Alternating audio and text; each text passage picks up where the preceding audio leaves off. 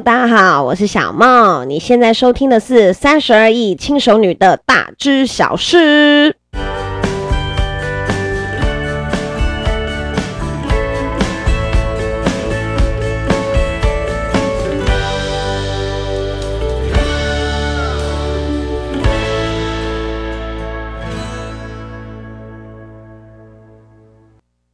今天呢，又到我们的时事篇。其实我一直想要换成旅游篇，因为我一直很想要讲其他旅游经验。但是因为最近的时事实在是太多了，就是我觉得最近社会上面无论真的是太发生太多事情了。那希望接下来不要再有这么多的时事，我们心理压力也比较不会这么大。那今天想要跟大家分享一下时事呢，时事篇是什么呢？就是相信大家都在新闻上面看到那一场悲剧，五界一线天的两个家庭一起去呃河床上面露营，然后呢露营之后上游的水库放水，那他们就被冲走了。那两个家庭六个人啊，就是死亡了四个人，只剩下两个人还活着。其实这真的是一个。啊、这真的是一个蛮可蛮蛮蛮可怜的悲剧。毕竟死者为大嘛，我们不会对死者多加多做什么批评。那只是我想要谈论的是说，呃，其实其实无论是你在河边嬉嬉耍啊，或者是你去溯溪啊，你去呃在台湾的河流啊，哈，做很多事情，你在它周遭，其实本身就是一件。蛮危险的事情。那那我今天真的不是要去责备任何一个人哈，我我我没有我没有这么缺德，我没有这么缺德，我没有想要去责备任何一个人。那我只是想要说的是，我们怎么样预防这件事情再次发生，然后也减少这种事情再次发生的这种几率，因为发生这种事情真的。很可怜，无论是破碎的家庭，或者是台电的员工，就是都是非常可怜的。那我们自己要避免发生这种悲剧，也要。劝导我们周遭的人，哈，小心保护自己与家人的安全。那我们就先来开始讲解一下这几年非常流行的露营。好，这几年非常疯露营，我不知道大家有没有注意到。可是我觉得其实露营是一件好事。如果大家有去过国外的话，尤其是纽西兰跟美国这一种地大物博，然后人口没有很多的那种国家，哈，像大家都知道纽西兰嘛，标准的。动物比人还要多，呵 然后呢，美国就是地很大，然后人口分布很不平均，人口几乎都分布在沿海，然后内陆的人口比较少的这种情况之下，其实很多家庭多多少少都是自己有露营车的。尤其是我去美国的时候，我曾经一度想说，我要不要租一台露营车，就是横渡整个美国，从美国的西岸直接开到美国的东岸去找我姐算了。这样，我曾经还有动过这个脑筋，不过因为那时候没有驾照，自然而然我就放弃了这个梦想。其实，在国外是非常流行。呃，露营这件事情，那外国人他们都怎么样子露营呢？他们就是呢，车子开一开哈，今天开到哪？诶，这个海边看起来还不错哈，然后有水源，我就在这边扎营。他们都是开那种大型的露营车，车子上面呢有床、有厨房、有厕所，你只要接一条水管，你还可以洗澡。有的更高级的露营车，甚至那个露营车的下面还可以再塞一台小车。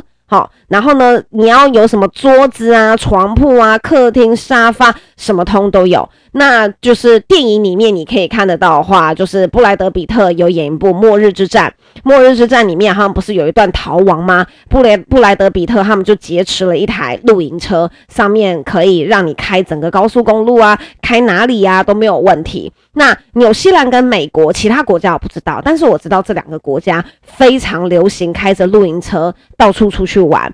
其实。最近这股风也烧到了台湾，所以我们最近很常看到非常多的人呐、啊，就是带着一家老小啊去露营啊、扎营啊、搭帐篷啊。其实我觉得露营是一件好事，你可以多多亲近大自然。那台湾现在也非常多的旅游景点都有开，呃，很好，富有水源，还有浴室，然后还有一些基本厨具的露营点给你去露营。那今天之所以为什么会我我我其实个人是蛮赞成露营的，可是我自己本身不喜欢夏天露营，因为我觉得夏天露营就是一场噩梦，我觉得很热，而且很多蚊子，我会被咬死，我觉得太痛苦了，所以我个人是绝对不会夏天的时候去露营。如果说你是秋天呐、啊、的这种季节约我去露营的话，我我勉强还同意。那我自己本身也想要在我的小车上面呢加一顶车顶帐，所以我本身其实对露营这件事情是很支持的。那呃，今天呢会有这个呃呃悲剧产生啊，哈，其实跟几个很重要的因素是是脱离不了关系的。我们先讲五界一线天在哪里？五界一线天在我的家乡南投。因为我本身是南投人，所以我知道这个地方。那这个地方是这几年非常流行秘境这个东西，然后好像你你曾经到了一个大家都几乎没有去过的地方打卡，大家就会觉得你很帅。好，所以这几年也很流行秘境。那五界一线天在仁爱乡是一个非常非常漂亮的地方。好，那你讲五界一线天，你可能听不懂，但是我讲浊水溪，你就会知道五界一线天就是浊水溪的上游。那你说，哎、它已经上游嘞，那、啊、怎么还会这样子？好，因为南投的水源丰富嘛，所以其实南投大大小小的水坝很多。就在五界一线天的在更上游的地方，有一个东西叫做五界坝，它是一个小水坝。好，它是一个，嗯、它不是一个很大的水坝，但是它本身，但当然啦，那个大水坝是指石门水库的那一种嘛，哈。那它本身也是一个具有储水功能的水坝。那今天这个。悲剧的发生呢，好是，呃，第一个，呃，五界坝本身的好像是电路不良，导致他们的阀门异常打开了两次。那大家都知道，大家应该，你你你没有去过水石门水库，你也有听过石门水库泄洪很壮观。那水库水坝它的水出来的瞬间，差不多就是长那个样子，就是可以瞬间把你冲很远，好。那这个地方啊，哈，我可以理解为什么大家会想要在那边露营，因为啊，它在枯水期的时候，那个水真的很浅、很浅、很浅，大概只会到你的脚踝的那一种程度。好，那空间很大，河床很大，的确风平浪静，你看不出来危险到底在哪里。那可是。我们都知道，其实河床是一个很危险的地方，对不对？无论是几年前大家都记忆犹新的巴掌溪事件，四个工人，然后呢去收拾工具而已，然后他们只是在河床而已，然后瞬间暴雨来袭，暴雨那个河上游的水突然这样冲过来，四个人就这样走了。那其实。呃，我我其实，在河床啊，跟河川啊，它本身就是暗藏很多很多的危机。呃，我再举一个例子给大家听，就是我在呃去年，而且我在前年的时候，我去了美国一个地方叫羚羊谷，我不知道大家有没有听过，它是属于大峡谷的一条分支。那羚羊谷很有趣，羚羊谷很有趣的地方是，它是在地表的下面。那在那个地表下面呢，它因为河流的冲刷，导致它有非常奇特的地灵景观，每年吸引上千万的民众去参访。那它参访呢，有一个规定，是什么规定呢？你一定要有向导人，你不可以自己进去。好，为什么你不可以自己进去？因为羚羊谷啊，它里面非常非常的狭窄，它的狭窄程度到许多的通道只允许一个人通过。它本身是河川的下游，如果今天上游正在下雨，就算只是下小雨而已，抵抵达羚羊谷的瞬间都像洪水猛兽。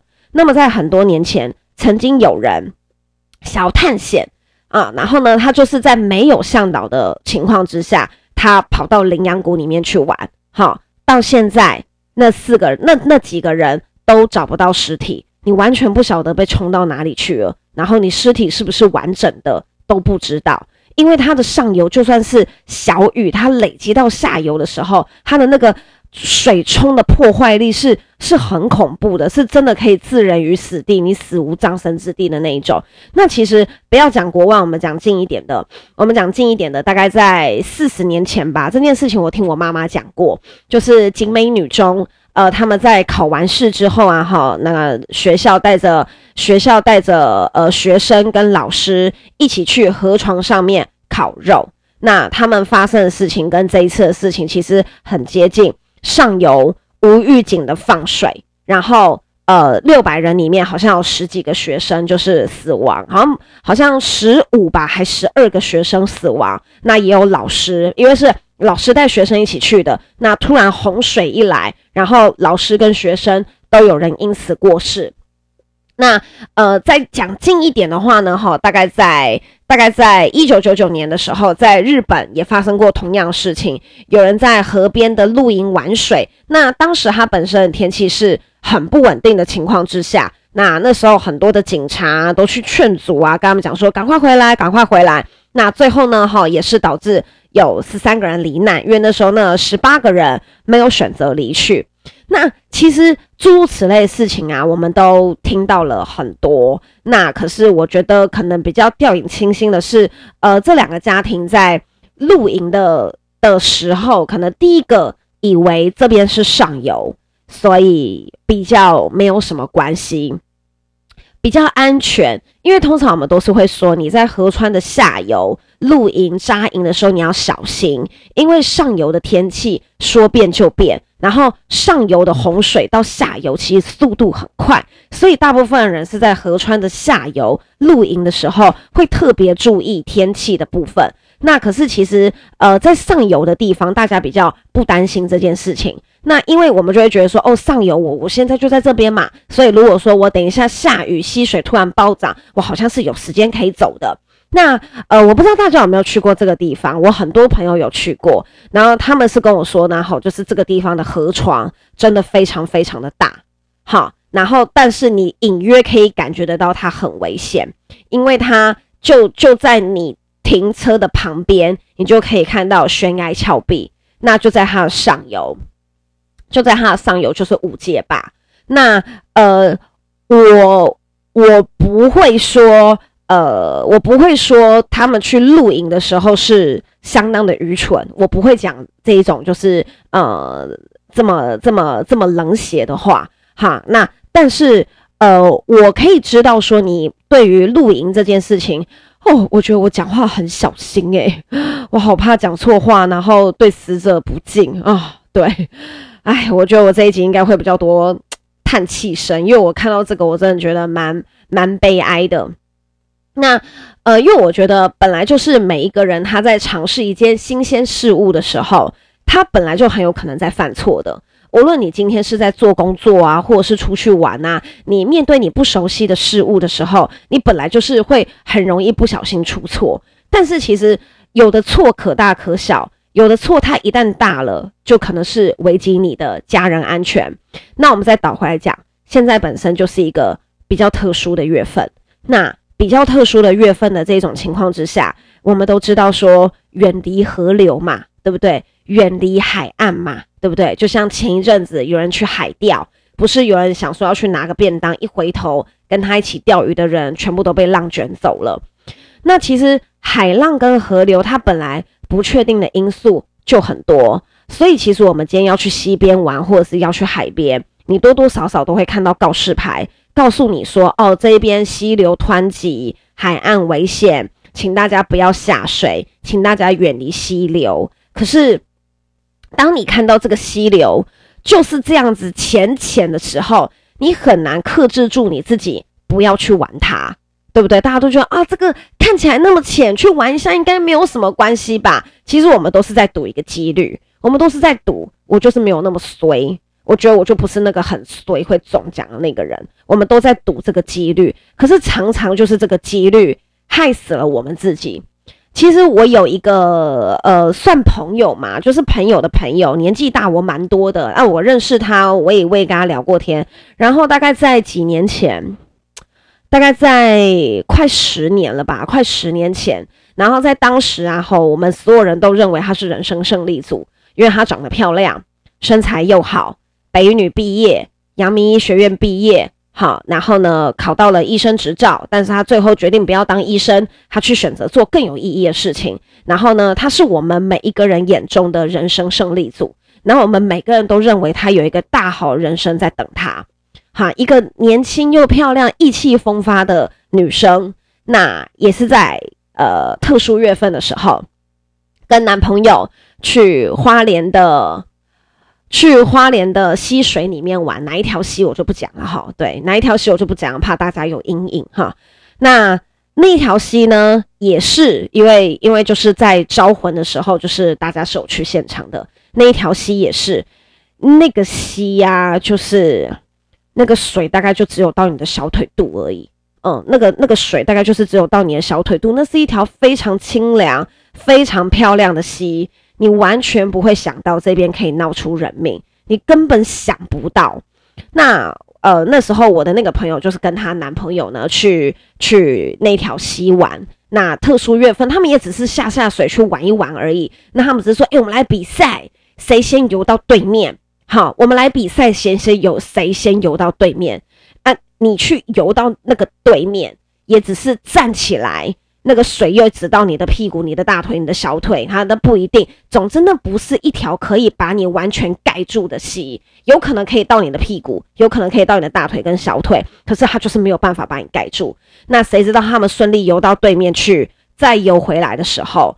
嗯，我们那个女性友人就就就毙命了，她就死了。然后最后是在石头的缝隙里面找到她，就是男朋友已经回到另外一边岸边的时候，才发现就是人怎么不见了，怎么找不到人，然后怎么怎么叫都没有用，怎么找都没有用。然后无论你再回去那个直到小腿肚的溪水里面，那个人不见就是不见了。那是那是因为在台湾的溪流很多的暗流。而且我们的溪水里面都是有很大的石头，大小石头很多。你一个没有踩稳，你被夹到石头缝隙来，水流又湍急的情况之下，你根本站不起来。所以，我们那个朋友就在年轻、很意气风发的时候，二十几岁的时候就过世了。那呃，他的他她的男朋友也是。呃，花了很多很多时间才才才顺利走出来。那她现在走出来之后，我们也也很高兴看到她重新找回自己的人生。那我只是想要说的是，台湾的溪流有非常多不稳定的因素。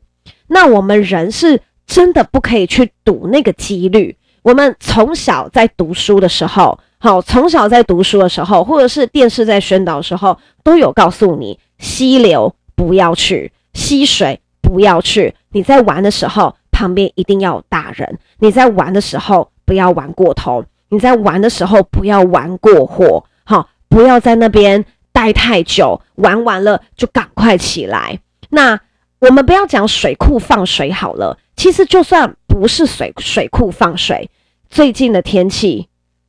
我个人是觉得非常的不稳定，最近的天气动不动就突然之间飘了一点雨起来，尤其我我我自己本身现在又是住宜兰，那个天气早上还是晴天，下午我要出门，他就给我滴大滴的雨，然后滴完雨之后，他又给我放晴，然后在晚上又下小雨。那最近的天气我就已经觉得非常非常不稳定了。那嗯、呃，我知道也许爸妈想要给小孩子一个不一样的体验。因为听说露营是最好放放放小孩风，给小孩放电呐、让他们自由玩耍、自由奔跑的时候。那其实我也觉得露营是非常适合阖家欢乐的一个一个一个聚会。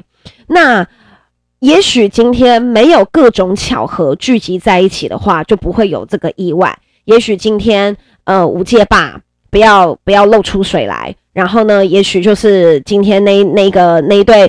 那那那两对家庭不要选择在河床上面露营哈，那只要有一方做对了某一件事情，这个悲剧就不会发生。可是其实我们从来就不知道意外跟巧合哪一个会先发生，对不对？是巧合会发生呢，还是意外会发生？我们没有办法控制意外，我们只能够控制巧合。我们不要让巧合有机会。发生在我们的周遭，然后可以保护好我们自己跟家人的安全。我自己本身啊是呃相当相当害怕去溯溪跟溪流的人。好，我自己本身是蛮害怕的，因为我自己本身就是呃，我我好像是因为我不晓我不晓得是为什么原因，就我可能脚很小，所以其实我自己本身平常走路的时候都已经有一点歪歪斜斜的了，何况是踩在石头上面走路，我更会歪歪斜斜的。那加上小时候就是玩水的时候，曾经有被那个吸血痣附在脚上过，所以其实我本身对河川的恐惧度很大。那所以其实我蛮佩服看到有朋友去溯溪啊，然后去溪里面玩呐、啊，我都。相当的佩服，但是相当的佩服的同时，我也都是非常的担心，因为台湾的河流真的就是说变就变，一个河流啊不会平白无故有那么大的河床，就代表那个河床有非常多的时候都会变成河流，那个河床绝对不是你可以久待的地方，玩完了就赶快走，不要在那边久留。我是说真的。河床绝对不是给你拿来露营、拿来烤肉的地方，因为下一秒会发生什么事情你不知道。你白天想要去玩一下下，哈，哦，我觉得连白天玩一下下你都要看好时间，因为其实五界一线天的枯水期不是现在，五界一线天的枯水期其实是冬天，可其现在还没有到冬天，现在都还没有，都现在都还没有到各大河流的枯水期。那枯水期到的时候，你说你想要去玩，可能还可以，对不对？就是各方面的人文条件什么的，全部都有帮你打点好，然后也有吉普车什么的，你想要去玩都没有问题。可是，在不是枯水期的情况之下，你就不要让这个悲剧产生。我们就是控制好自己的行为，我们都教导小孩子不要去溪边玩耍，很危险。那我们就不要自己带着小孩子。去溪边玩耍很危险，其实发生这种事情就是是真的是蛮蛮悲哀的，没有人想要发生这件事情。那我们自己本身看到这个新闻之后啊，我们就要告诉我们自己，也要告诉我们周遭的人，好，我们想要露营，我们先去合法，好，有供给一些水电、基本水电的东西给你的地方露营。那如果说你自己本身已经是到高手高手级的话，那我们自己露营的地方，也不要选在河床、海边这一类随时很危险的地方。那呃，如果你很向往国外的露营，那么你一定要提前做足功课。任何的一种海，那任何一种的户外运动都有它一定的风险在。如果你做好了各种风险评估，也做好了各种功课，好，确认自己跟家人都没有问题的时候，你再带到这个地方去玩，就可以减把这一种伤害、跟这一种意外、跟这一种巧合降到最低。大家就是开开心心的出门，平平安安的回家，好吗？那我们今天这一集就是比较嗯沉重一咪咪哈，也没有到很沉重啦，就是沉重一咪咪，沉重一点点的情况之下，就是真的希望大家都是开开心心的出门，平平安安的回家，好吗？那这就是我们今天的三十而已轻熟女的大致小事。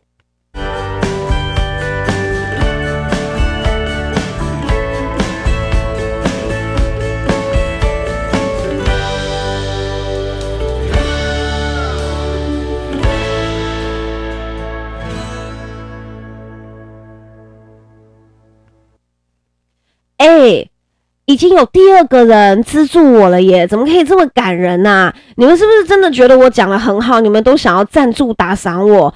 我真的很感动哎！你们你们真的觉得我讲到好到这种地步？你们都很想要赶快打赏我，是不是？好啦，真的很感谢你们资助我。如果说你要再给我更多一点哈，我也是百分之百可以接受的，好吗？谢谢大家，我们下次见，拜拜。